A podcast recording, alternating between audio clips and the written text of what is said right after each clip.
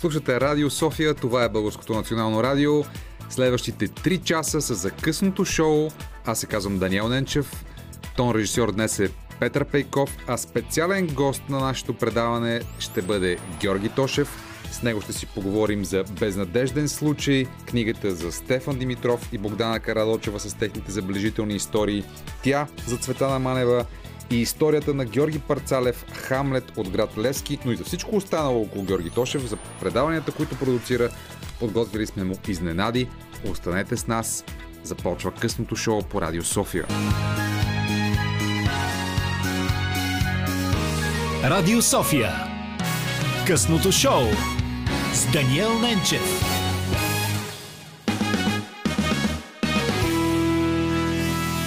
В този миг започва късното шоу по Радио София. Наш специален гост днес е журналистът, продуцент, летящ човек Георги Тошев. Привет, много ми е приятно. И на мен ми е приятно. Добра вечер. Познавате Георги Тошев, разбира се, от неговите безброй документални филми, от непознатите по BTV, от неговото предаване преди обед, където прави специални интервюта. Последно гледах интервю, в което ти интервюраш двамата популярни американски актьори в новият сериал Сцени от един семейен живот по Бергман, нали така? Така е, не, тайна аз съм Бергманоман да. и с голямо очакване а, така дочаках а, първите епизоди по една голяма платформа и съм много приятно изненадан от работата на актьорите, на режисьора. Все пак този режисьор е разписал филм като Аферата, а Джесика Частейн е имала възможността да бъде режисирана от Лив Уман, чиято роля с 40 години разлика изиграва сега а, в партньорство, великолепното партньорство на Оскар Айзък. Познаваме го от Междузвездни войни, новите серии не само. Много сериозна актьорска работа. Много м- интересно препращане, спазване структурата на Бергман, но усъвременяване по един много интелигентен начин. Защото все пак това са 40 години разлика и, и смятам, че този сериал е много важен да бъде видян, а, защото всеки от нас има криза на идентичността си, криза в любовните и семейните си отношения. И някакси, ако изкочим от този затворен вътрешен кръг, а, всъщност това е една история за човешките отношения и за тези полюси, които по някой път живеем между любовта и омразата, ревността. С други думи препоръчвам горещо. Отдавна не бях гледал, аз гледам сериали и не бях гледал толкова плътен, драматургично. Бергман го е разписал все пак. Да, Бергман е цар на, на подобно поднасяне на истории. Въпросът е, понеже спомена и Ли Фулман, каква е разликата от класиката? Аз мятам, че е различно, че е много различно и че разбира се Джесика Частейн не може да е Ли Фулман, нито Оскар Айзек да бъде е, Ерват Йозефсон, но а, без да се имитират, те създават абсолютно отделни роли, спазвайки целият респект и уважение към оригинала, към духа на Бергман. А, аз разговарях и с, по-късно и с режисьора и скоро ще пусна и това интервю. И той говори, че много, се, много е чел как е работил Бергман, много е гледал каквото е запазено като документални кадри, как е напътствал. Бергман има една театрална методика на работа по време на снимки, с репетиции и така нататък. Резултата за мен е впечатляващ още повече, че Лив Улман, аз сега ще представя в новия сезон на Непознатите.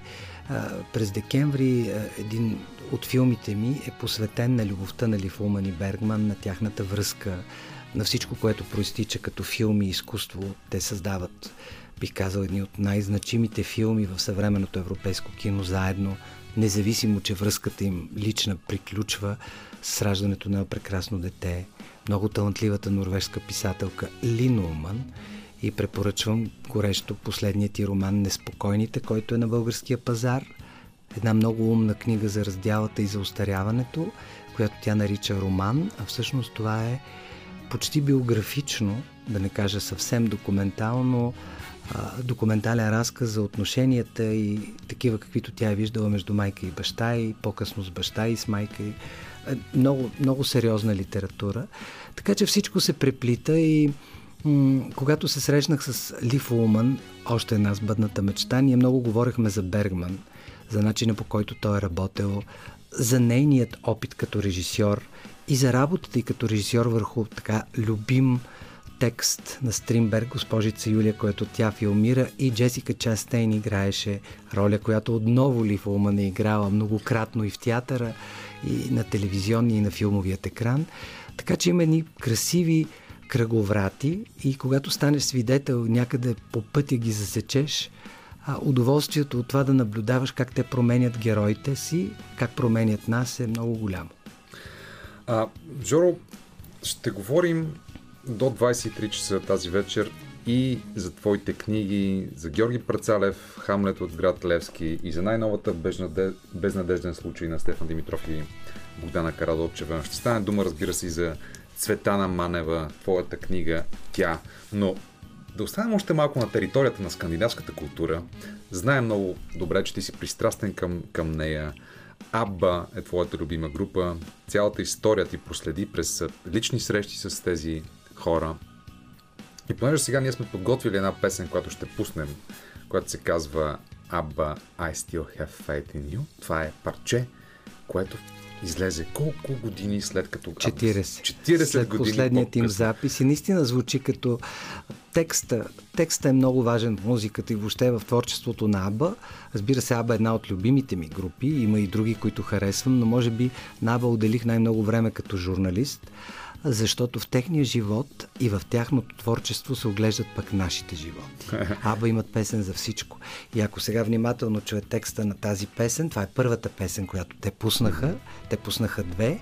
Албума се появява на 5 ноември, но е един голям реверанс към всичко, което човек е имал в своето минало и много реална представа къде си днес и най-хубавото е, че те са благодарни. да чуем тази песен I Still Have Faith in You, Абба.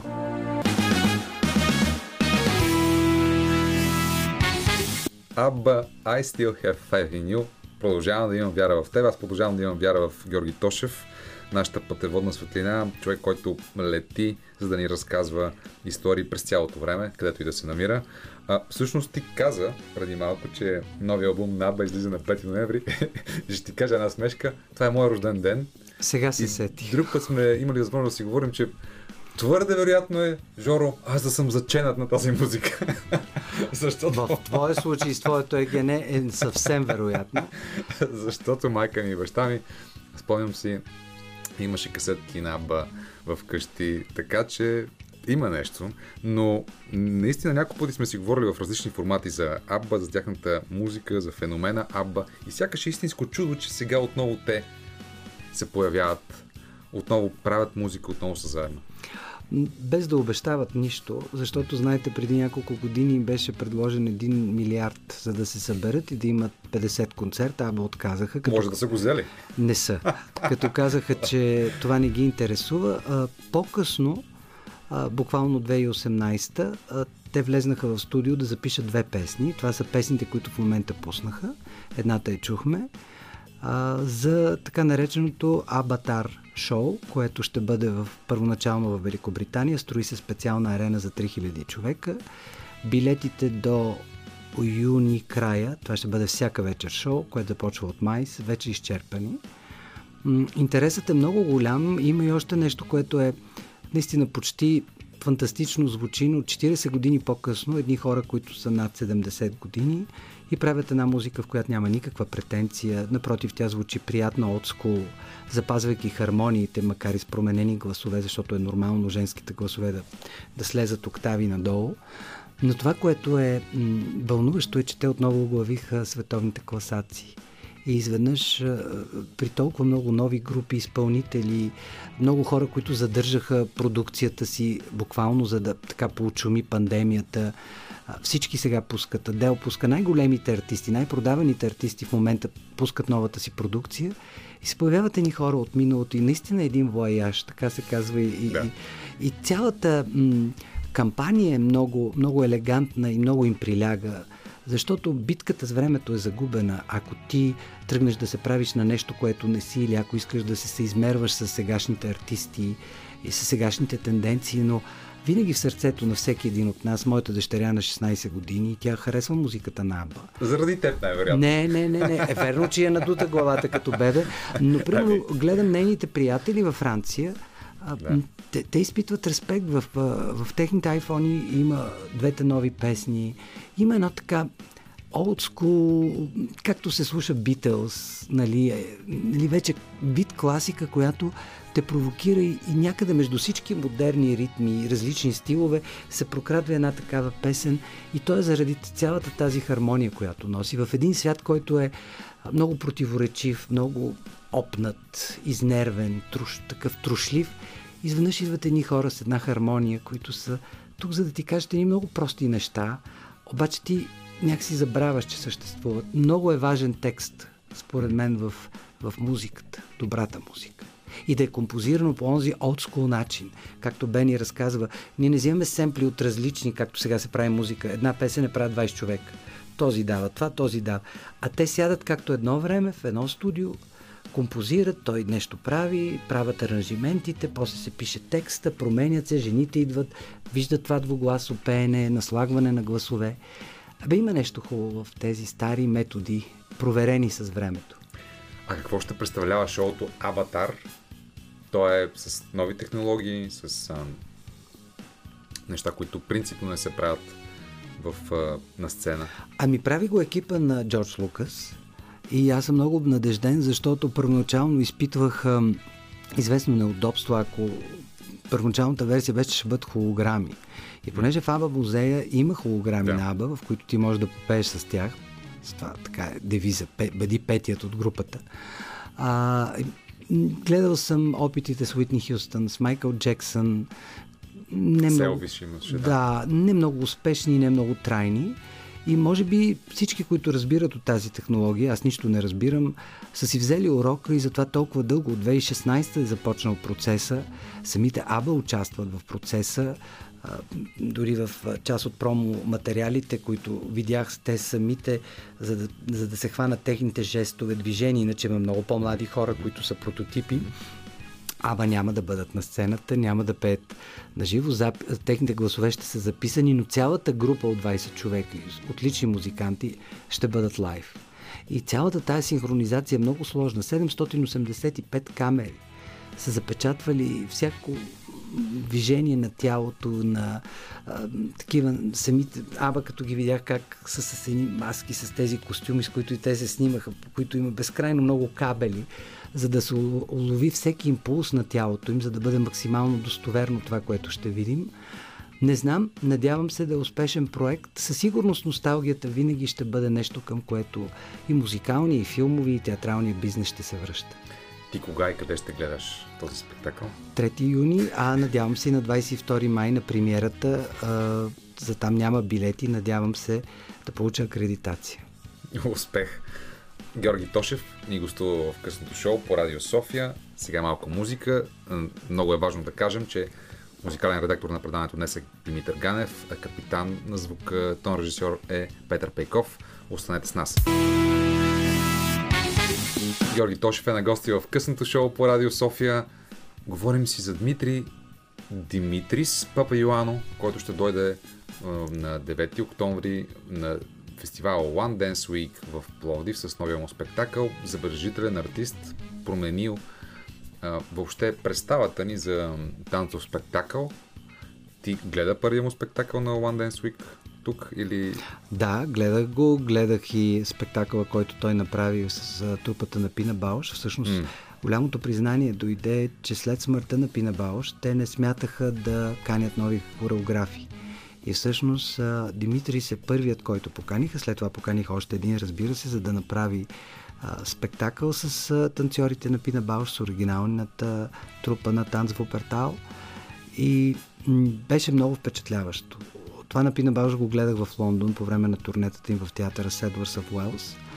А сега се върнах от а, Париж, където в театър Шатле те показаха напречна ориентация, най-новия спектакъл, работен с прекъсвания заради пандемията почти две години с отложена премиера. Премиерата беше в началото на тази година, когато се поправиха малко пандемичните, а, пандемичната ситуация на биеналето в Лион.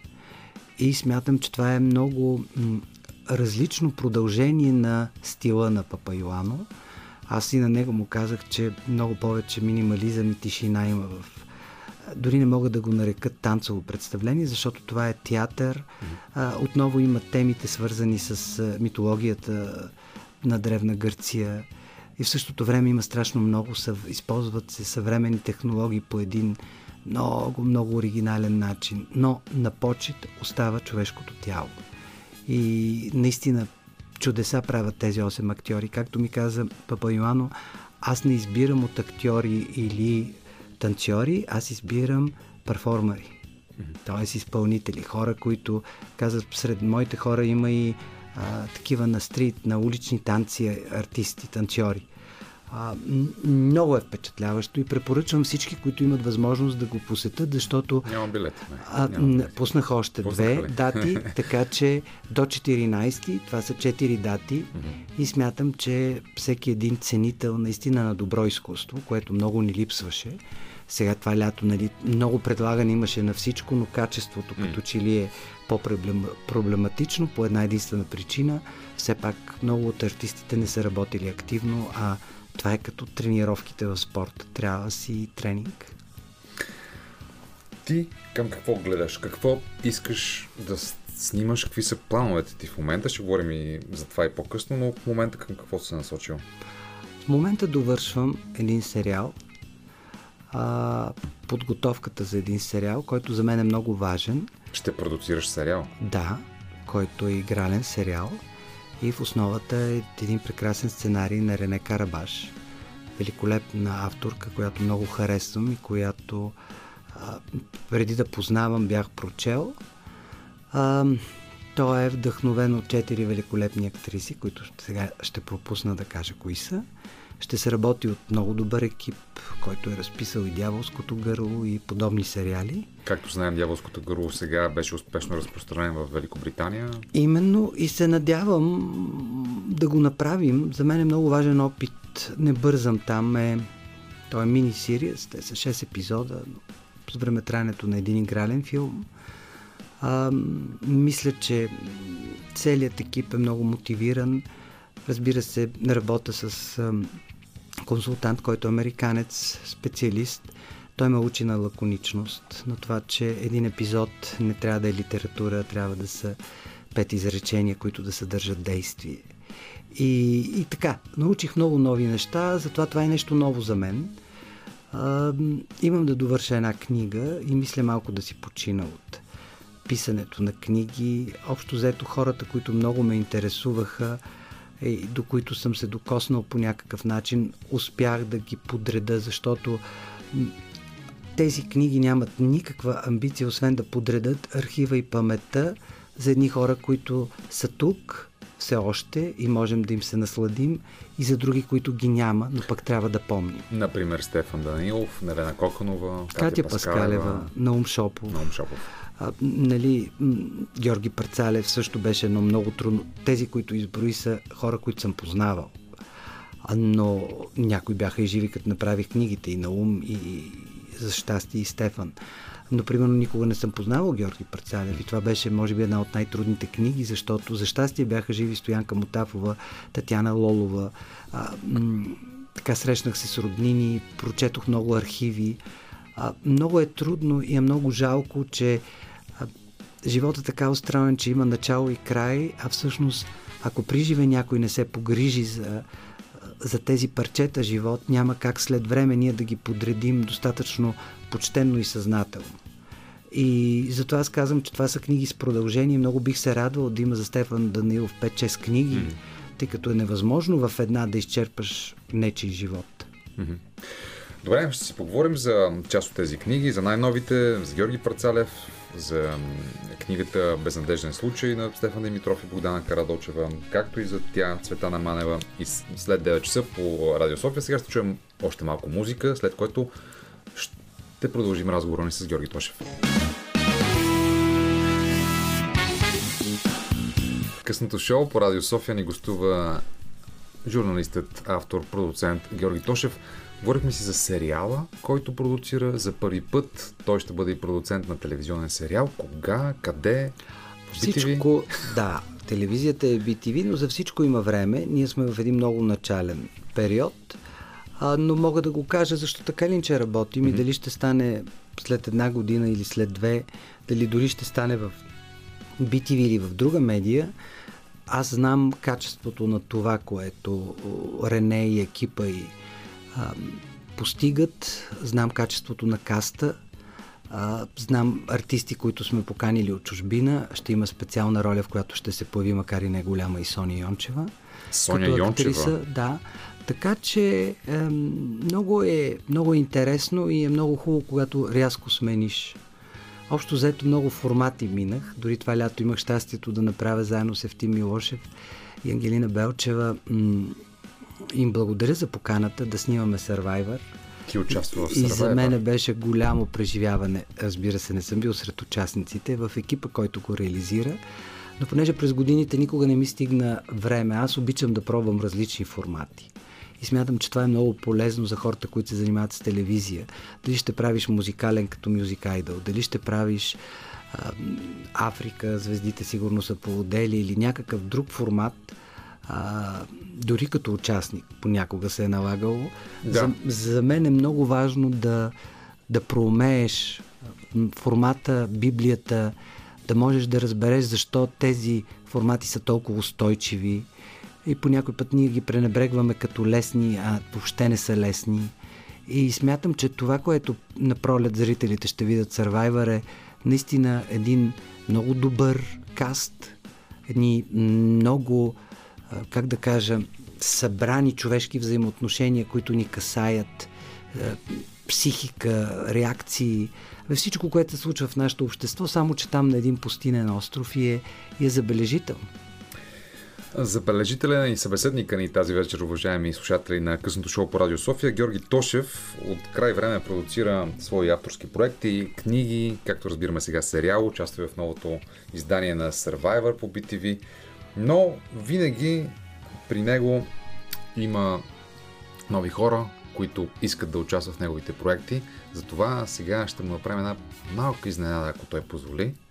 И ще чуем един запис на най-новия човек от екипа на преди обед по BTV с кратка изненада за Георги Тошев. Много ми е хубаво, че ме поканихте да говоря за Георги Тошев, защото той е един много специален за мен човек и ще ви кажа защо. Той е от хората, които може да излучва позитивна енергия 24 часа в денонощието и е човек, който най-вероятно открил как може да се разшили Вселената.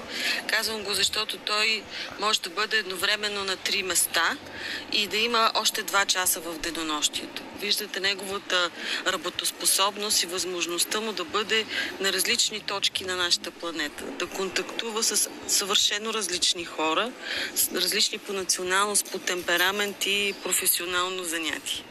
Този човек излъчва непрекъснато зареждаща енергия, любов и позитивизъм, нещо, което е толкова дефицитно в днешно време. За мен приятелството с Жоро прерасна в професионални отношения и сега ще разкажа една смешна или не знам, знакова случка, която това беше през лятото. Бяхме поканени да бъдем ментори в Мисия 23. А, темата беше издателския бизнес, различни гледни точки към издателския бизнес.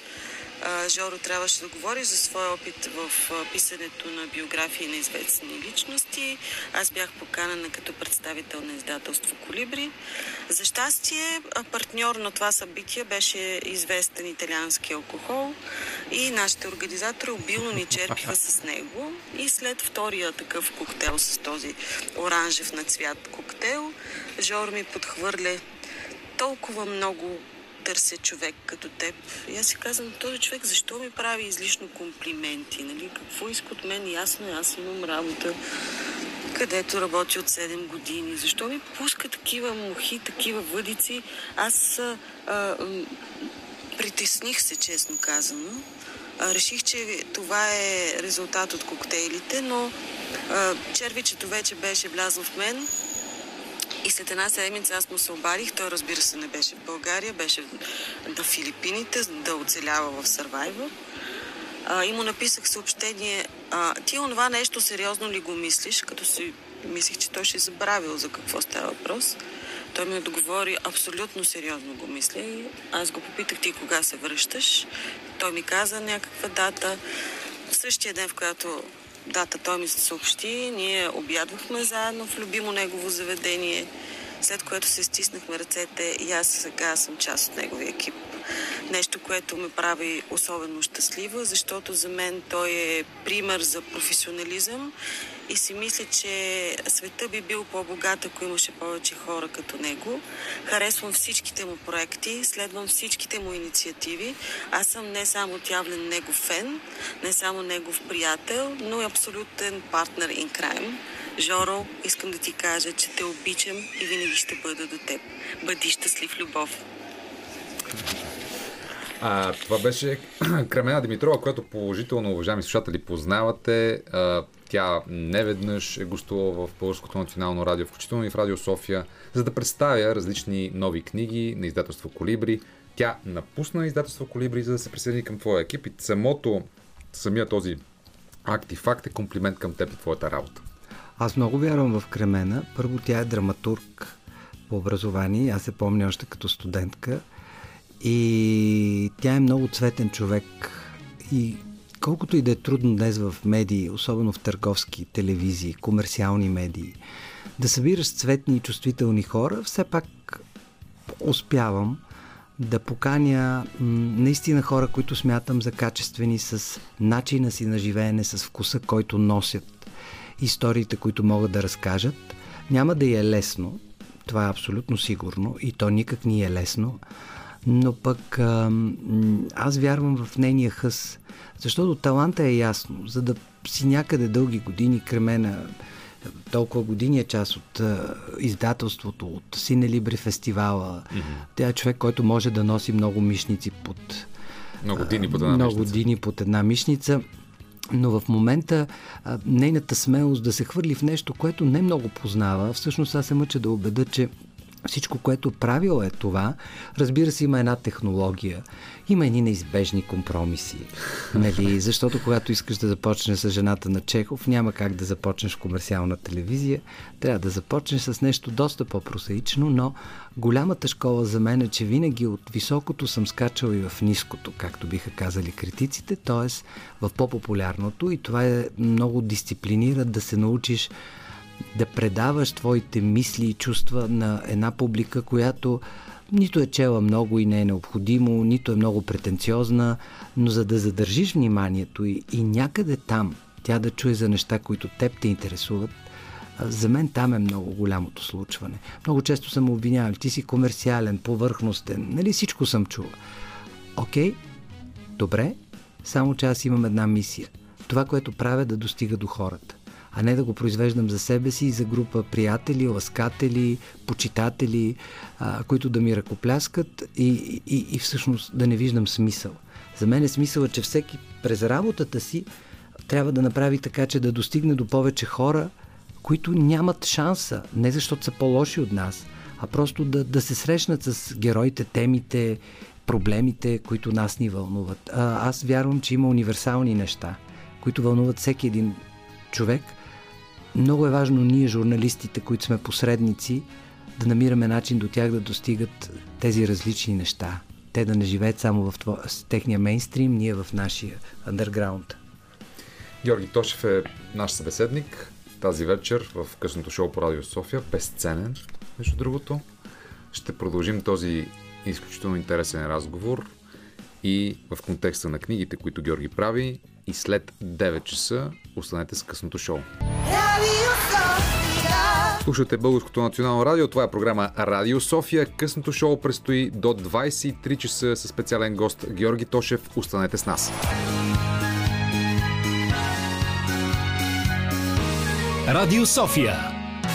Късното шоу с Даниел Ненчев.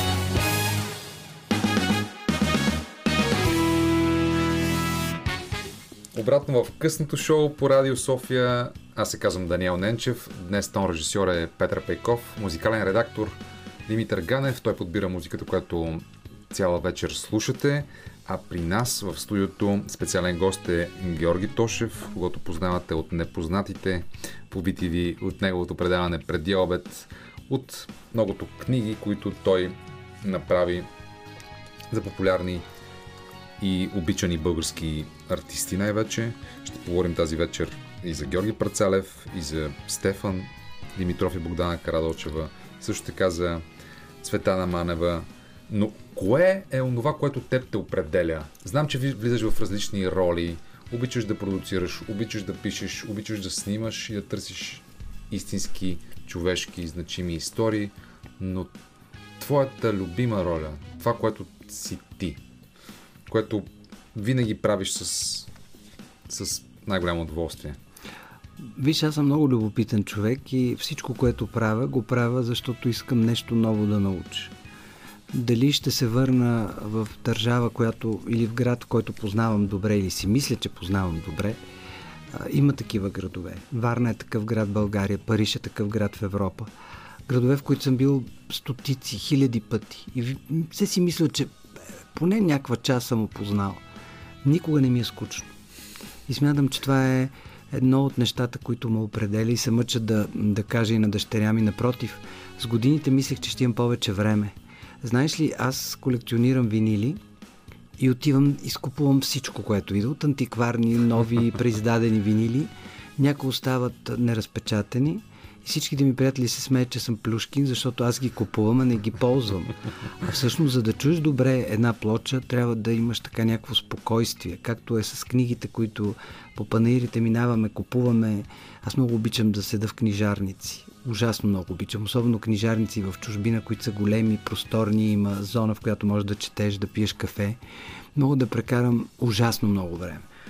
Проблемът е, че толкова много неща се занимаваме, по някой път абсолютно безмислени, че а, някакси това време, което е твоето време и което ти всяка година си мислиш, че то ще е повече и се презапасяваш с, да кажем, аз потреб, съм потребител на култура, с страшно много неща. И не винаги ти остава времето. И това е така казвам го с леко съжаление си казвам, не, не, до година вече аз абсолютно, както почва пандемията, ще правя докторантура, защото ще има много свободно време, с какво ще го запълна това време. После тя идва и заминава и тази пандемия и ти разбираш, че си поема един ангажимент, който е сериозен и изисква време, четене много, ходене по библиотеки, търсене на електронни ресурси онлайн. Много сериозна работа. Но пък, виж, аз обичам да съм зает. И съм благодарен на родителите ми, че и аз и сестра ми от малки сме били много заети. В извън класата. Вчера видях един от приятелите от детството, режисьора Явор Гърдев, а, с който сме израснали в двореца на пионерите, в пионерския театър. И общо взето всеки един от нас, и Мария Касимова Муасе, и Девена Калудова, всичките са, и Искра Ангелова, просто са хора, с които бяхме деца с интереси, станаха хора, останаха хора с интереси. И това е много хубаво, макар и да не се виждаш някакси детството, винаги ще бъде ония крия камък, който ще ни, ще ни събира. И това си казахме и с Явор. Толкова е хубаво, че бяхме много заети като деца. Нямахме време да извършим прекалено много глупости, но остана време да ги вършим като малко по-големи. И понеже спомена двореца, а, театъра, детството и приятелите ти и Мария Касимова Муасе. Сега ще направим още една изненада, ако позволяваш. Веднага ще я чуем. Мария, какво има да ни каже? Аз имам предимството да съм приятел на Георгия от детинство. Имаме страшно много спомени и истории, коя от кои по-забавни смешни и разчувстващи, разбира се. Много неща съм му споделяла, много неща знае той за мен. Той самия знае колко аз го ценя и го обичам и колко съм му благодарна за всичко, което е направил за мен. Той е прекрасен приятел и човек, който се грижи за хората, които обича, независимо какво и къде и как ги разделя. Той е много верен приятел и аз не знам какво бих правила без него.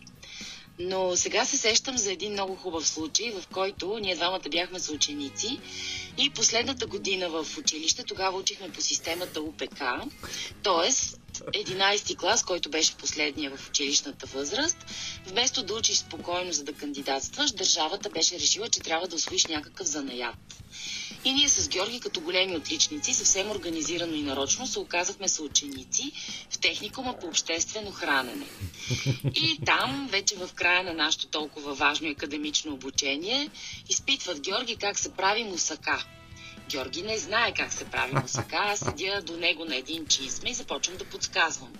Подсказването е много смешно, но как той самия преиграва и отиграва ситуациите е още по-смешно. Целият клас умира, залива се от смях. Аз шушукам.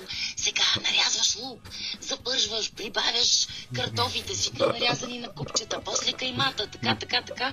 Някак вече стигаме до заливка класа вече ще се напика от смях, свити крака, усти, кискаме се, учителка се кара, тя приема страшно сериозно всичко това, което да. се случва. И аз започвам да обяснявам как се прави сос бешамел, за да направим заливката на въпросната мусака на Георги Тошев. Георги отиграва абсолютно всичко, както вече ви казах, така че аз казвам сега, нали, мляко, пък брашно, пък разбъркваш, пък така се запържва, пък масло, някак вече ще умра просто и аз не само от притеснение, но най-вече от смях. И той подхваща всичко това, което е чул. Аз не мога да кажа следващата дума. Той не знае как да завърши въпросното, въпросното производство на сос бешамел. И казва, а, всъщност, а, а, ние като загреем до много висока степен маслото и а, след това като сложим в него определеното количество брашно и бъркаме, бъркаме така много активно бъркаме, във всички посоки бъркаме и полека нали, заливаме, заливаме с млякото и, и, и, и всъщност така бъркаме бъркаме, докато, докато се получи една... Ох, докато се получи... Ох, как се казва на български? На руски е жидкост. Можете да си представите какъв хилеш да стана в целия клас, защото Георги е толкова професионален в правенето на сос бешамел, и толкова е сериозно в термините, че не му идва термина на български за гъстота и нарича това нещо жидкост. Така че аз обожавам моите истории с Георги. И сега, а, Гогинко, знаеш, маме, колко те обичам и колко си ми близък. И колко искам да си добре и да си щастлив и да си спокоен и колко ценя всичко, което правиш и като приятел, но и като колега журналист. Уникален си. Но искам ти да разкажеш случая за а, няма да казвам ключовата реплика, но ще кажа само ти как казваше тогава по телефона на майка ми. Моля ти се, не казвай, че съм аз, моля ти се, не казвай, че съм аз, моля ти се, не казвай, че съм аз. Разкажи сега на хората какво не трябваше аз да казвам и какъв беше гафа, който ти направи. Обичам те от тук до космоса и обратно. Бъди здрав и бъди все такъв готин, какъвто аз и те познавам и те обичам, защото ние двамата с теб винаги ще останем едни деца, които са много, много скъпи приятели. Обичам те. Ами, това беше много красиво. Ох, прекрасно. Е, наистина, сега аз минах през разчувстване до смях до сълзи, защото наистина тази история само като я сетих между срам и, и, и, и, и, и смях. Но историята е следната. Мария е дъщеря на големия български актьор Хиндо Касимов, а майка е един от най-добрите режисьори на новините, Сета Илия в националната телевизия, години наред прави основните по света и у нас. Сета, светлин памети на двамата, пушеше и беше много красива жена с един такъв глас, много артистичен. Сета си пуши, обаче аз звъна на Мария на домашен телефон, това е развитие социализъм 80-те. А, Мариче, какво става? Не знам се кой чува. Обаче аз чувам бау, бау, бау. И казвам, куче ли си взехте? И тя казва, не, мама кашля. И аз викам, как аз решавам, че кашлицата на сета е новозетото куче в дома на семейство Касимови. И умрях от срам, защото сета до последно много ме обичаше. И дори по някой път, когато имаше неща, които не можеше да каже на Мария директно, особено когато Мария беше омъжена, деца вече имаше, тя ме викаше в 703 прочут любими на мен и на теб и на много Софианци Да, гости на клуб Шишман. на Шишман, който не съществува вече, запалваше цигара и ми казваше индиректно всичко, което аз много директно трябваше да предам на Мария. Така че това са едни много хубави връзки, които останаха през годините. Мария, разбира се, много дълго живя извън България, сега отново е в България. И както каза тя, ние оставаме завинаги свързани. Една много заета, штура детска компания, в която всеки един си намери мястото и някак си останахме много свързани. Ами това е много красиво, да имаш такива приятели, които те познават още от дете и да бъдете свързани толкова на дълго време. Уважаеми слушатели на Радио София, това е късното шоу. Специален гост днес е Георги Тошев, с когото ще продължим да разговаряме по много интересни теми. Останете с нас. Сега малко музика. Това е късното шоу на Радио София. Аз се казвам Даниел Ненчев. Днес съм в екип с Петър Пейков и Любо Ковачев. Музикален редактор е Димитър Ганев, а наш специален гост е Георги Тошев. Познавате го много добре от неговата емблематична работа по разказването на човешки истории на големи артисти, както от екрана на BTV най-вече, така и от книгите, които прави. Мисля, че е време да обърнем внимание на тези, които са в оборот, най-новите от тях, например, историята Безнадежден случай на Стефан Димитров и Богдана Карадочева. А, разбира се, това е заглавието на тяхната емблематична песен, но защо избрахте това заглавие за тази книга? Историята на Богдана и Стефан е един наистина безнадежден случай и само Миряна Башева, близък техен приятел, имал съм щастието да работя с нея в 24 часа, великолепна поетеса и човек, а, може да, да създаде текст, който толкова много да им приляга. И когато така поработихме над книгата, те бяха разписали историите и така трябваше да измислим нещо, което да обедини тези два живота, които в един момент се свързват. Най-интересното е, че те са родени в една софийска махала. Познават се от деца, след години се срещат, всеки има семейство, работят заедно. Преди да се открият и да се погледнат с едни други очи, да станат самите те двамата едно семейство, което продължава и до днес. Голяма класа са и двамата. Много рядко в тези среди се срещат хора, които са запазили бухемския плам на една друга генерация българи, талантливи хора, безспорно, хора с много история и да продължават по този начин да носят днес класата си, когато живота е различен, нещата, с които всеки един от нас се сблъсква е различен. Нямаше по-подходящо заглавие от тези техни непрекъснати срещи и разминавания, докато накрая вече като един безнадежден случай те продължават и им пожелавам дълги години да бъдат заедно. Миналата седмица беше премиерата. А, предстои ни в а, 7-8 октомври mm-hmm. а, Арт Прим, фестивала в Бургас, а, да представим книгата. А, виждам как ги приема публиката. Толкова е жалко, че сега и тази пандемия, но публиката днес, говорихме и за Аба, има изключителна носталгия и необходимост да се среща с хора, които са в добра форма. Това е много важно, защото появата на сцената е много голяма отговорност пред всеки артист.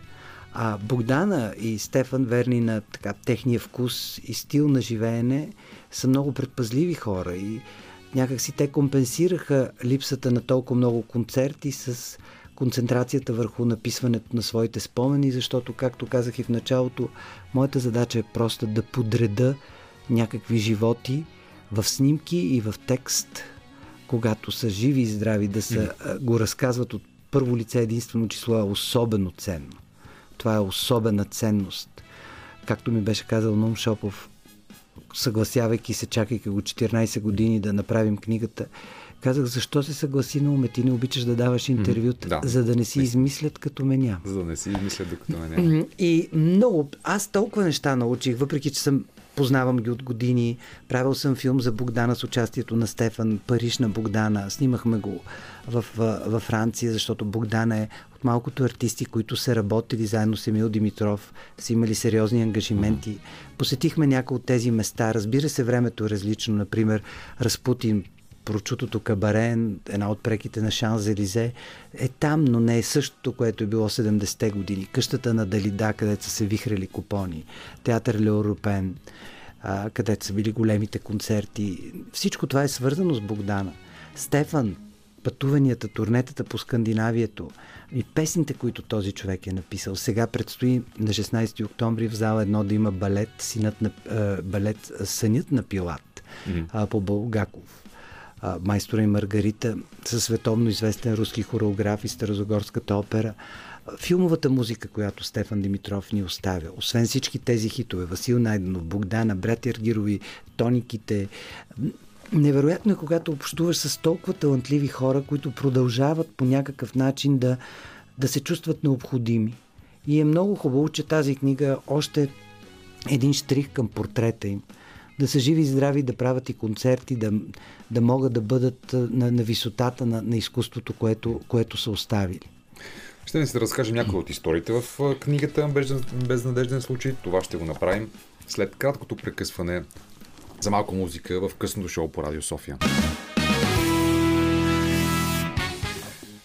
Това е късното шоу. Слушате Радио София на Българското национално радио. При нас специален гост е Георги Тошев, който винаги е пълен с интересни истории. Така е и в новата книга, която е под неговата редакция Безнадежден случай, посветена на историите и живота и това, което е създадено от Стефан Димитров и Богдана Карадочева, понеже си говорихме до сега за безнадежден случай, емблематичната тяхна песен.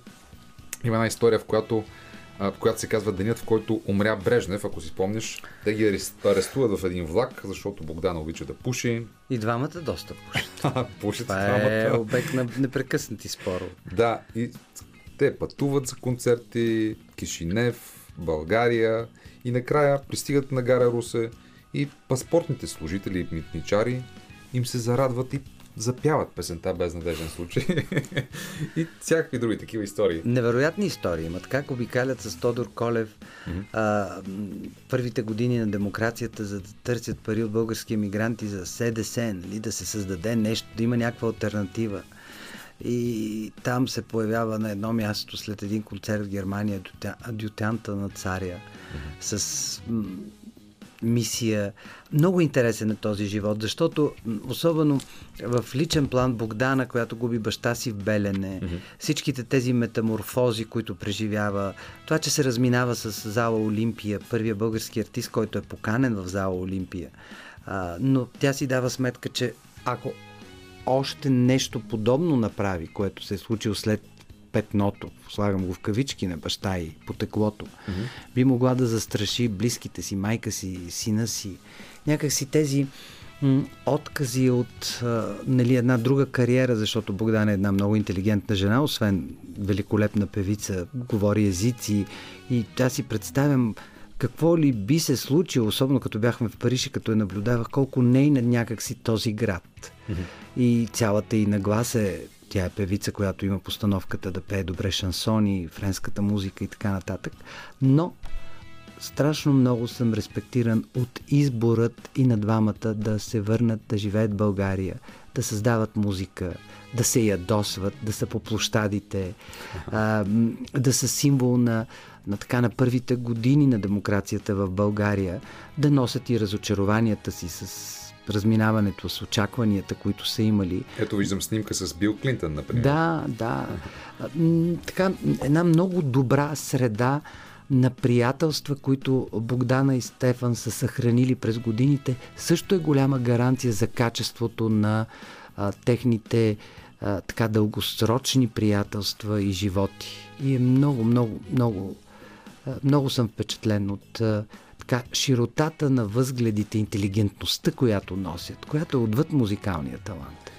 Да, ето, например, в Париж с Лили Иванова, понеже спомена зала Олимпия, Лили е била там, както добре знаем. Те са били съквартирантки с Лили Иванова. Били... Двете са приятелки до ден днешен, което е много хубаво в тези среди да, да виждаш, че между големи артисти има така взаимна симпатия, приятелство, което е останало през годините, а не само здравословна или нездравословна ревност. Да. Много добре. това е важно наистина, че имаш силите и ентусиазма да продължаваш да проявяваш това любопитство към подобни истории, които разказват не само за живота, но и за това как се създава музика, в България и по света, да събираш тези истории, да ги поднасяш на, на хората, и времето, които не епохата, могат лесно да стигнат до тях. Епохата, защото е много важно какво се е случило през артистите обикновено, защото всеки един от тези, едни са ги следели, други са правили опити да ги вербуват. Mm-hmm. А онова време на социализма, на преодоляването на желязната завеса, а и Стефани Богдана са имали тази възможност. Много е интересно, защото всичко е свързано с изборите ни.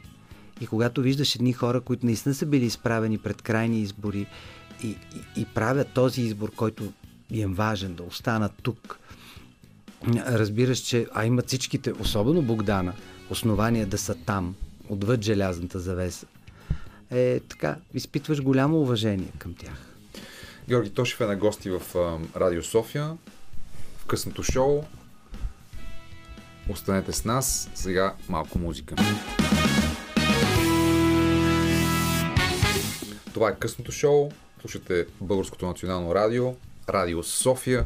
На гости е Георги Тошев, с когото говорим за неговата работа по продуценството на различни телевизионни формати. Участието му, например, и в Survivor, като човек от екипа, снимането на различни филми, но създаването на различни книги. Говорихме си за безнадежния случай Стефан Димитров и Богдана Карадочева. Разкажи ни малко повече за механизмите, по които ти създаваш а, тези книги, разказваш тези истории, защото нали, за мен е ясно, че тази работа няма как да бъде свършена от един човек. Аз често също ползвам асистенти, но каква е, какъв е начин на работа, така че да човек наистина да събере толкова важни истории по подобен, по подобен начин? Нямам асистенти по азети. А, трите книги, които в момента коментираме, са писани по различен начин. А тя Цветана Манева започна преди 6 години и я спрях. Дори трябваше да излезе с друго издателство. Спрях я, защото не бях готов. А, не бях доволен от това, което бях постигнал. Цветана беше категоричен, че ни е интересно тя да разказва живота си от първо лице, единствено число, нали, записвайки или тя да седи да пише. Каза, мисля, че това няма да е интересно, провокирай ме. И когато се сетих миналата година, кой може да ми партнира, защото аз съм много близък с Цветана, аз много обичам Цветана, знам, че и тя ме цени и така е един от менторите ми в живота, което е голяма привилегия. Е, някак си трябваше да се отдръпна, за да не звучи домашно. Да не е един човек се обяснява в признание и респект към един от менторите си, най-важните хора в живота. И тогава на помощ дойде Яна Борисова, защото Яна Борисова от години наблюдава Цветана, написала е специална пиеса за нея, хората от ТОС, ролята на Ана. Сега написат друга фантастична пиеса, която до година в Народния театър заедно с Теди Духовникова ще бъде поставена от Стилян а, Петров, а, режисьора. Става въпрос за тъгата на кралиците, списана специално за Цветана и си казах кой.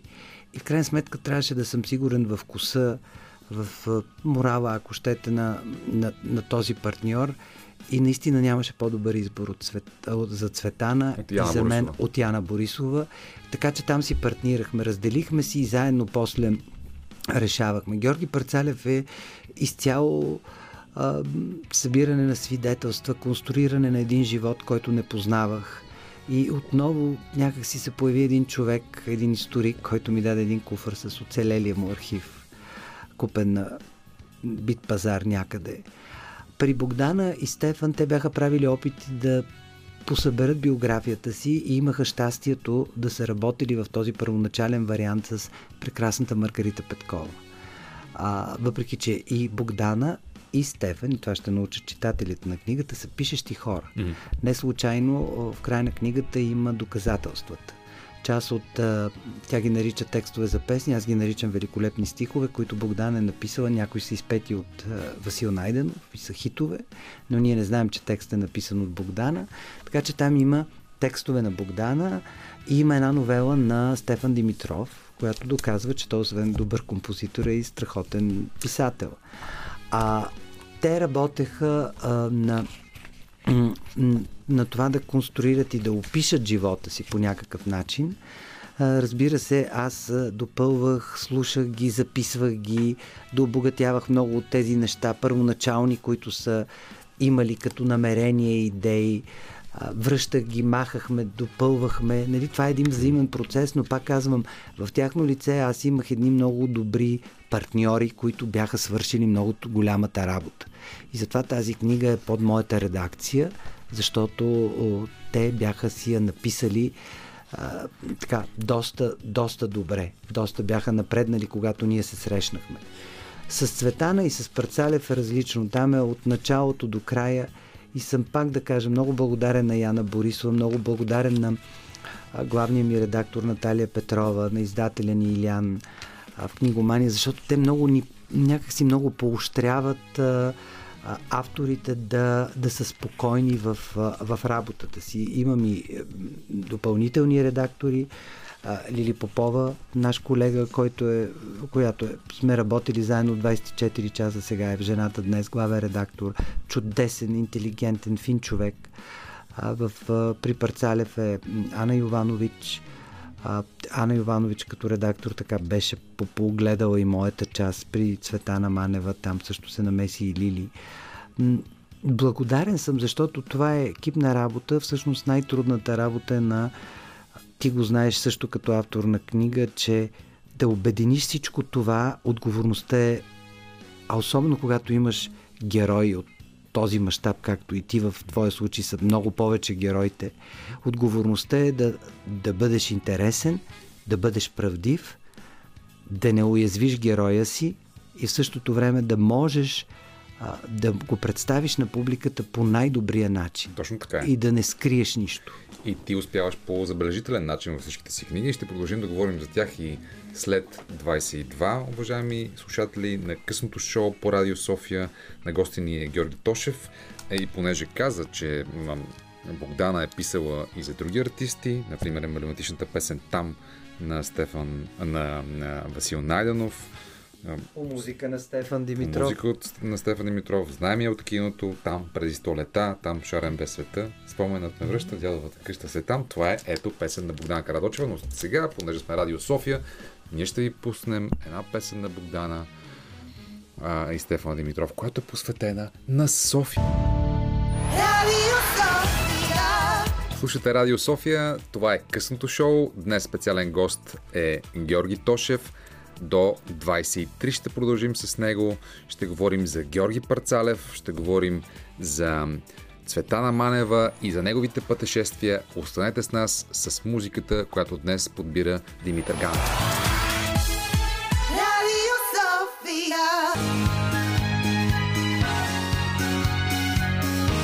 Радио София. Късното шоу с Даниел Ненчев.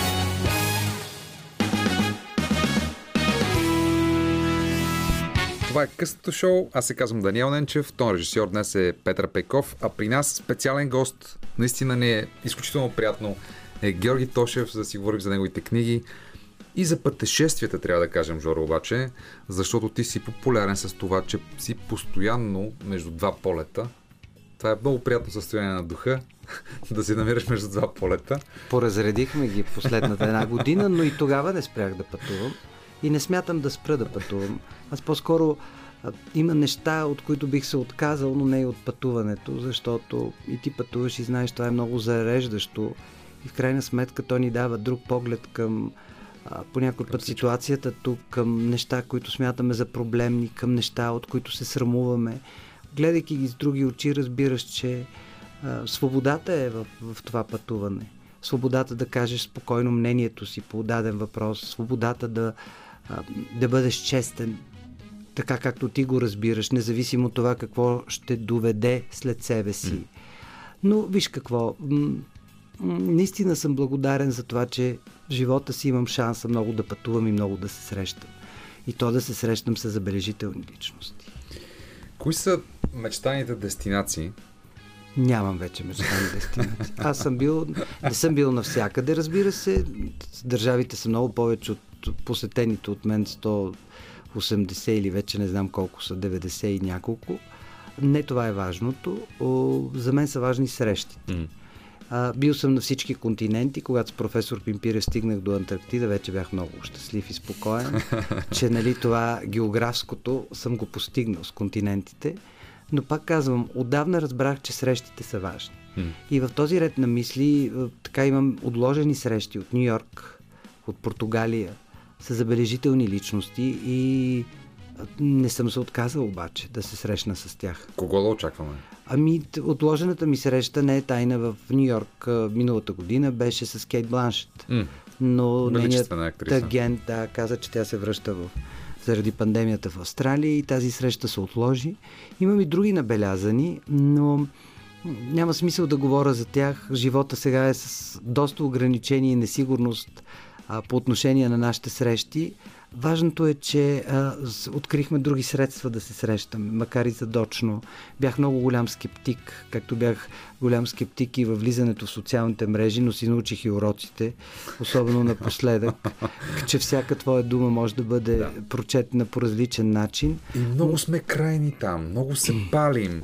А, хора, по-спокойно. В крайна сметка казваме някой път неща, които не мислиме, не обмислиме прекалено. Няма нужда да бъдем толкова крайни през цялото време, да се нападаме за, за всяка Не. дума. Човек, който е аргументиран, защо? Аз, аз също чета толкова много крайни позиции, които не споделям. Но това не е повод да... Знаеш ли, много от потребителите, това, което и на студентите казвам, наблюдавайки, защото аз им правя за социалните мрежи, са много неудовлетворени хора. И го казвам с тъга, не го казвам с надменност. Само един неудовлетворен човек може така злостно да се нахвърли било върху Кристо или върху, върху каквото и да е друго, върху друг човек, по принцип. И за това човек трябва да бъде по-спокоен. В крайна сметка няма, няма никакво значение кой какво мисли чак пък толкова. Важното е човек да му е любопитно и свободно. Знаеш ли, направи ми е, впечатление реакцията на господин Пейков, нашия тон режисьор, който реагира на това, което казваш за Кристо. И си дадох сметка, че всъщност, а, спомняш си, ти си говорил с него, аз съм говорил с Кристо, той беше над всичко това. И което е по-важно, той каза всъщност, всъщност моите проекти обемат цялата тази работа. И негативите, и позитивите, и впечатленията, и природата, и политиката. Всичко това е този проект. Той- и това е много хубаво. Нали? Това е, виж, това може да го каже качеството свободен на човек. проекта, да. А аз, за, за, за съжаление, не познавах Жан-Клод, не съм общувал с нея, но с Кристо общувах и това, което видях е наистина един свободен човек. Интерпретациите са а, работа на, на, на всички нас. Той просто има да свърши една работа и това е толкова Точно хубаво. Точно без да така. се вълнува. Първо, той си го плаща. Нека да започнем от тук и да спреме спора. А вече е въпрос на възприемане. Ново, старо, харесва ми, не ми харесва. Аз съм видял няколко проекта на живо. Първите бяха Портите, а, Изео, разбира се, Мастаба и сега Айфолата кула, Триумфалната арка. Да. Много е лично. Едни ми харесват повече, други по-малко, но изпитвам респект. От мисълта на един човек, който може да го помисли, да го измисли и да го направи по дяволите. Колко малко неща ние сме направили в нашите животи.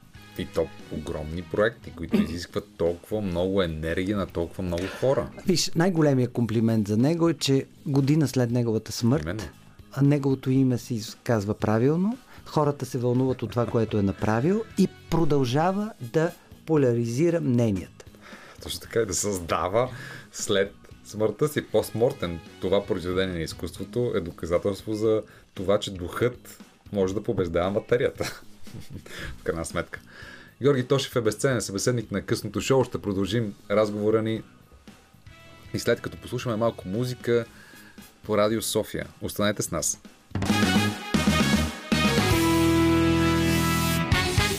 Георги Тошев е специален гост на предаването късното шоу по Радио София. Говорихме си за Кристо и той прави свое собствено социологическо проучване на базата на реакциите в социалните мрежи спрямо това, което Кристо създава. Аз да ти разкажа една история, преди да ми разкажеш ти какви са твоите изводи. Бях наскоро, имах възможност да бъда в, за две седмици в Берлин и там ми разказаха истории, в които когато Кристо се появява за да опакова Райхстага, знаеш знаменито събитие през 95-та година, пространството пред парламента, пред Райстага, се пълни с артисти от целия свят, които правят концерти, перформанси, пеят, танцуват. Това се случва по време на временната временното произведение на изкуството, опакования Райстак. Но след това те остават. И това става тенденция там да се представят артисти. Тоест той променя цялата среда, което не го знаех, разказахме хора, които са били свидетели, които живеят от години в Берлин. Всичко, което, до което той се докосне, след това остава една следа, която е на друго ниво. Mm. Най-важното остава тази емоционална, независимо дали е с положителен или отрицателен знак, емоционална следа във всеки един, който е видял проекта на живо. Винаги казвам, че да преразказваме по снимки не е добре. Аз мятам, че проектите на Кристо и Жан-Клод трябва да бъдат видени с очите си, докоснати, преживяни в така в природата, в природна, в естествена Точно среда, така. с дъжда, с слънцето, с мяната на изгрева, залеза и така нататък. Този ред на мисли наистина не може да го разбере човек, който цъка, гледа нещо и казва, ма какво е това? Но, а, нали, аз не съдя гледните точки. А, въпросът е, че днес моите наблюдения са по-глобални в мрежата. А, ние сме толкова нетърпеливи и някак си не дочитаме, не четем между редовете, не... Ние сме готови с диагнозите, с нападката, с Още присъдите. От заглавието. От заглавието или от всичко. И всеки един от нас, аз имах много лош, няма да се спирам на този личен опит. Бях на път да... Аз последен влезнах в социалните мрежи, бях решил да си остава само Инстаграм, но а, тъй като се занимавам и с млади хора, които искам да науча, а, така мазохистично проследявам профила. Обикновено, разбира се, най-нападателните са анонимни, скрити пред котенца, пречупени кръстове и всякакви други глупости, хора без биографии, без снимка. Какъв си ти, който без снимка искаш да ми се заявиш в публичното пространство, от какво се срамуваш? Защото най-често най-нападателните са подобни хора, а, които не се идентифицират. Аз мятам, че всеки един от нас публичния дебат – трябва да бъде, да застава с името си, с това, което е съзнанието си и със спокойствието си, че неговото мнение е негово мнение. То не, не касае всички и че ти можеш да не се съгласиш, но защо трябва да се обиждаме. И затова го сравнявам, примерно, с социалните мрежи в други държави, където също има напрежение, но няма толкова много злост, колкото последно време ние акумулираме с всичко. Политика, музика, танци, песни, Кристо. Без всичко, което се сетише обект на, на така, на някакво страхотно напрежение, а всъщност ние не се познаваме и не е лично.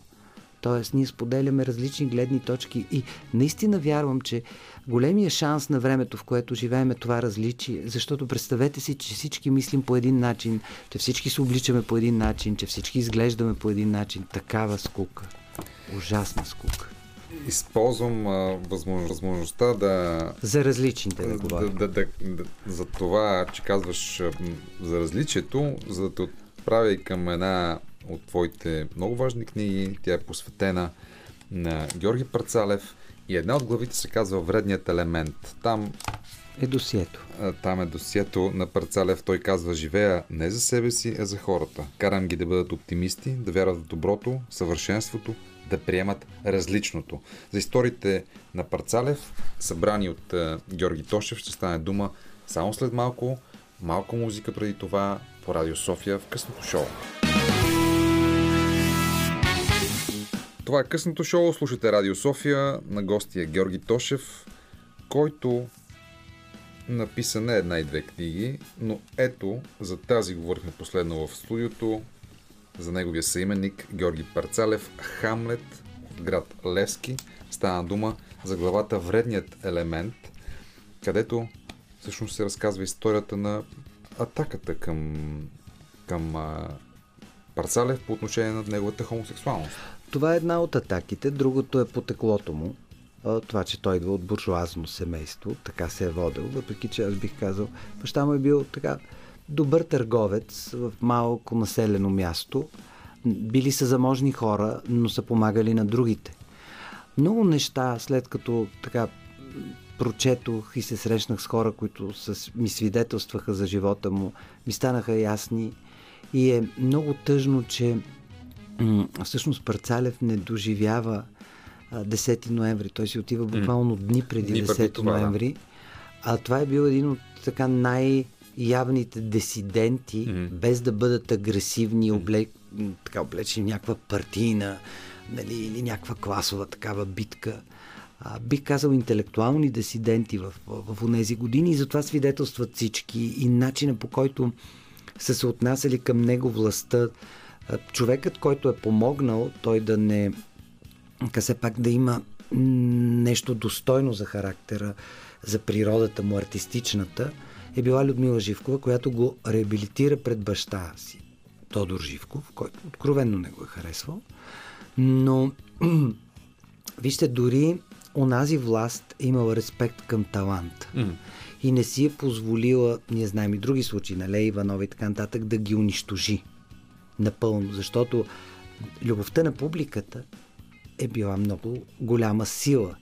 А Георги Парцалев е единственият, който е успявал да пълни, а, да пълни стадиони. И затова и Стоянка Мотавова. Просто любовта на публиката била феноменална. Тя изобщо не се е занимавала с всичко. Да, шушукало се, говорило се, следели са го таксиметраджиите, които са го откарвали, той не е карал кола са знаели, той е знаел, че са ченгета.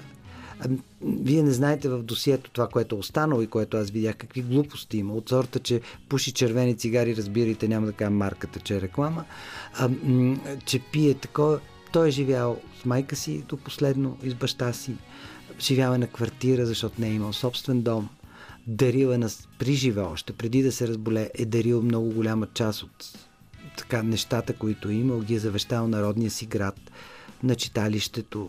Общо взето, той е бил, както сам се определя и го определят най-близките му, доста скучен и черпел е всички. Дори тези, които са ходили и са писали досиетата. Най-тъжното за мен от цялата работа, че колеги, на които той е помагал, които е черпел и е така бил щедър човек, това са били хората, които са ходили и са писали доносите. И, и това смятам, че, че отвратителното на това време, че е изправил един срещу друг хора, които сигурно са изпитвали симпатия един към друг и респект от това, че, че единият е много талантлив човек и така нататък, но, но обстоятелствата, за което не знам как може да се прости, те правят в малък древен човек – който отиваш и пишеш гнусните доноси, защото не смееш да, да, се, да се заявиш пред този човек. Е, но ще остане, ще останат ролите, ще остане смеха във всички нас, които сме гледали големите роли на но... Георги Парцалев. Разпагах публиката още на 6 годишна възраст в ролята на Квазимодо, казва той.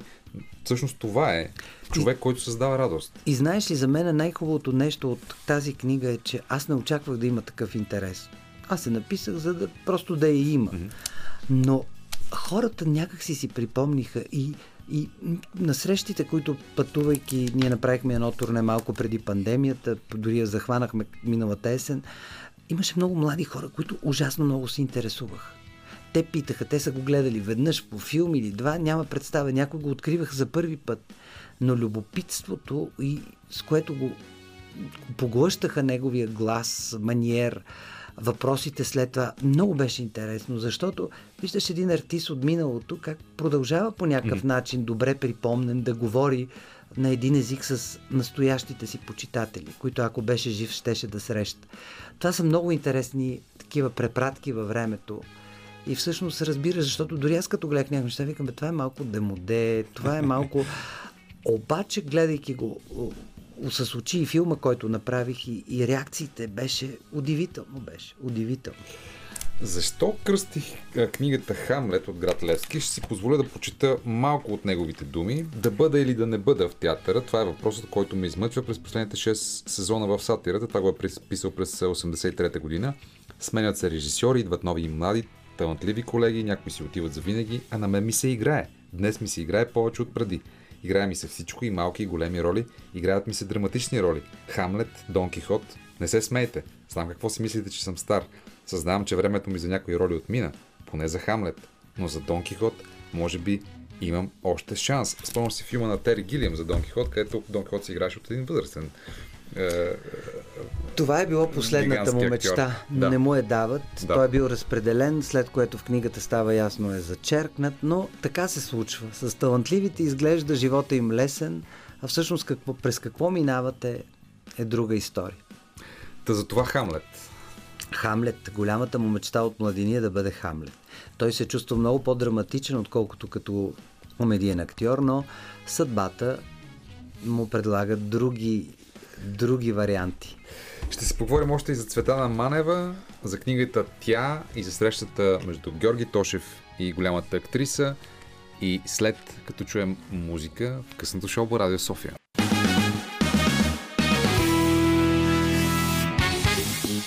Това е късното шоу. На гости ни е Георги Тошев. Много ни е приятно, защото си говорим за изкуство, говорим си за театър, за книги и за неговите книги, разбира се. Например, Тя, Цветана Манева. Това приятелство не е от вчера. Вие, разбира се, работихте заедно и по театралния фестивал във Варна. И наистина, сигурен съм, че както ти, така и тя може да наречете един друг приятели. С какво те изненада работата по тази книга? Изненадах се колко Цветана през всичките тези години не си е представила, че е обичана от публиката. И сега имахме представяне в Пловди в рамките на фестивала Сцена на кръстопът, създаден от Стефан Данилов. Още една такава задочна среща между големи партньори, артисти, хора, които изпитват уважение към собствения си талант и към таланта на другите. Mm. Беше много вълнуващо, защото Цветана в един монолог си позволи да каже, че никога не си е давала сметка колко обичана, нямала е време и така е възпитана. Баба Надежда, майка й беше католичка и това се, от, се отрази, обелязало е живота на Цветана. Има една обраност, една въздържаност. Някой по някой път дори смята, че е леко хладна, а всъщност Цветана е един много емоционален, чувствителен, витален човек, мъдър човек. И всъщност, докато правехме книгата, аз имах всички свидетелства на тази любов, която Цветана всеки път се изненадваше, че, че колеги я обичат, че хората по улиците обичат, разпознават нали, от различни поколения. От това поколение Цветана успя да запази така най-икононичен образ на актрисата, на човека с позиция, с който също много често може да не си съгласен, обаче уважаваш последователността, с която тя защитава и аргументацията на нейната позиция. Цветана е много щедър човек и затова 30 години прави фестивал за своите колеги. Нали, една актриса да вкарва толкова много енергия, вместо да прави нови роли, да организира един фестивал, който е на, на, на, на европейско ниво. Това е много сложно. И затова ми хареса, че най-вече това ми изненада. Колко много тя е пропуснала да се огледа в очите на хората, че е обичана. Ами, ето това е възможност пък и към теб да се обърнем, защото днес ти си нашия специален гост. Както добре става ясно, ти също си много обичан човек, именно за това, защото си щедър, правиш книги, проекти, филми за личности, които, на които се възхищаваш, но в крайна сметка това е твое дарение към тях. Ти а, даваш през цялото време на другите, както в а, книгите, които правиш, така и в филмите, така и в предаването си. Затова накрая ще си позволя, а, разбира се, не е тайна, че аз също м- изключително много се възхищавам на твоята работа. Уча се, обичам те като човек, приятел и колега, от когото винаги мога да, да науча нещо ново и да ми бъдеш пътеводна светлина, както неведнъж съм ти казвал. Но понеже е, стана дума и в началото за предаването, което продуцираш по, е, по прощавай, BTV, мисля, ще още една изненада накрая да ти направим и да има въпрос от още един колега, когато високо ценя. Това е Десислава Стоянова, да я чуем. Ехо, здравейте! Преди, че стават вече 10 години, откакто едно нещо ни свързва с Жоро и това нещо се нарича преди обед, според мен ще е интересно, ако той ви разкаже за самото начало. Примерно, как протече първото демо, което заснехме заедно с Сашо в офиса на Оборище. Аз си спомням, не знам дали той си спомня и ще е интересно да разберем. И въобще как му изглежда това начало от перспективата на днешния ден, 10 години по-късно? Добре. Другото нещо, което... Така, след малко другото. Деси, Деси, да. А то толкова нелепо и смешно, но истината е, че аз много исках да работя с Деси. Ние не знаехме се, но не сме били приятели. От QM Media, тя работеше в Амика. Точно така, но аз се помня. Беше още... редактор на Макс. Да, но аз се помня още от BTV. Да, като репортер BTV, политически. И не знам защо, страшно много ми харесваше нейната сериозност, интелигентност, дълбочина, която тя много разви, защото никой в началото не си представяше, че тези двамата ще успеят да стигнат толкова далеч. Тя сериозна, целенасочена, задълбочена, педантична в да. изготвянето на всичко, което прави. Много отговорен човек е Деси. Така е. Той, артист, прелиташ от тук, от там. Имал съм но, възможност да, да ги видя отблизо. Но, да, да, често си ни гостувал и пак ще гостуваш. Никога никой не си го представи, но в моята глава и в главата на Диляна Ценова а, това беше абсолютно възможното нещо. Диляна беше тогава главен редактор. А, тогава аз работих и с а, Руми Цанчева, която също ми повярва и каза ми, щом ти щом ви виждаш това нещо, давай, пробваме. Демото беше... Аз бях и леко отчаян, но в такива моменти си казвам, както и сега имам така някакви нововведения, в които не съм много как да кажа, все още има много въпросителни, но знам, че на човек трябва да му се даде време, за да се почувства комфортно и да изкара най-доброто от себе си. Това, което направи Деси и Сашо. Разбира се, на Деси костваше повече, защото Деси беше много се изграден вече журналист и човек, много сериозен човек. Докато Сашо някакси по-лесно се моделираш. Той трябваше да бъде обиран до тук, там и така нататък, защото всеки един от тях има огромен потенциал за телевизия. Така. Е. И се радвам на търпението на BTV в началото, а, за това те да този, тази фикс идея в моята глава, че тези двамата са абсолютно и никой друг не може да бъде. И че това продължава вече толкова години. И м- ние сме минали през много неща, през и през кризи минаваме, и през това, че нещо непрекъснато трябва да се апгрейдва, за да могат те да бъдат на висотата, на която са. Това никак не е лесно в телевизията и в медийния свят, която всеки от всичко разбира е. и всеки от тебе си представя едни неща, които не винаги са подходящи за даден формат но търпението и отговорността, с която подхожда Деси към целия процес е, е, е много респектиращ. И знам, че по някой път я ядосвам много с моите наудничеви идеи и че тя преглъща. Обаче, надявам се за тези 10 години да е разбрала, че всяка проба грешка е урок и е част от този път, в който ние заедно извървяваме и научаваме нови неща. Та за това демо това е Демото беше м- притеснително нелепо, но в крайна сметка хвана декиш. Хвана декиш. Ето и още един въпрос от Деси. Винаги ми е било а, интересно е как успява да държи толкова много дини под една мишница. И каква в крайна сметка е цената, която се плаща за това и въобще как успява човек едновременно да се занимава с по пет неща на куп, както прави той, нали? защото преди обед е едно на ръка, това са книги, това са филми, това са премиери, представяния, командировки и какво ли още не. Та, Жоро, според мен, много хора си задават въпроса как успяваш да го правиш. Кажи каква е тайната. да, така е. И, и добре, че Деси ми е свикнала, когато с нея се виждаме да обсъдим нещо, тя ме разбира без думи, което е голяма ценност. В основата е това, което започна нашата среща. Любопитството и страха, че изпускам някакви неща, които трябва да направиш. Разбира се, умората, разбира се, са грешките, грешките, които ги допускам всеки ден. По някой път по-фатални, по някой път по-незначителни. Уморително е да обиграваш толкова много фронтове, но в същото време това страшно зареждащо. А, не го правя от амбиция. Така много съм се очудвал, когато него ми е, ти толкова амбициозен човек. Не е амбиция, просто е една ненаситност да извършиш едни неща, които са ти били интересни и някак си са те съпътствали. Искаш да ги докараш до някъде. По някой път е голям отдих едното писането на книга от напрежението в телевизията, особено когато трябва да се сменят формати или когато едно предаване има дълъг живот, как да го поддържаш този живот, защото не става с инерция.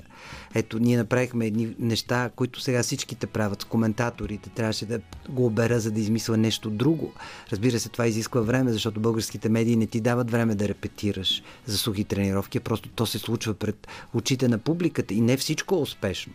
И аз това казвам, че най-хубавото на нашето предаване преди обед е, че предаване, което се случва в движение. И идват хора и си отиват и така нататък. Екипът е железен, там са хора, които много рядко си тръгват и има хора, които сме 10 години заедно. Сашо и Деси, разбира се, като лицата на това предаване, но идват и си отиват други хора и, и някакси по някой път нашия собствен консерватизъм не ни позволява да се отпуснем. Но в крайна сметка това е свободата. Аз мисля, че и предаването, и всеки един проект е свободен избор, съзнателен. И колкото всеки един от нас има повече свободни, съзнателни избори, толкова по-щастлив и пълен ще бъде живота му. Понеже думата щастие употреби в последното изречение, накрая на това предаване, което мисля, че беше много съдържателно и смислено, понеже си почитател на скандинавската култура, на тези държави, на Абба, на Бергман и така нататък, това са най-щастливите общества. Това са най-свободните, толерантни, ам, емпатични хора, които са уредили живота си. Към какво от техния начин на, на живот, какво от техния модел бихме могли да приложим в нашата култура, за да бъдем щастливи, Жоро? Простота, непростотия и респект към другия. Научете се да давате повече пространство на другия и някъде там да се намерите, а ако не се намерите, не е фатално. Това не е вашия човек, не е вашето място. Простете му. Не дейте толкова нерви да хабите, за да ни убеждавате, че това не е човека и това не е мястото. Простота и емпатия към другите. Георги Тошев беше специален гост на късното шоу. Лека нощ!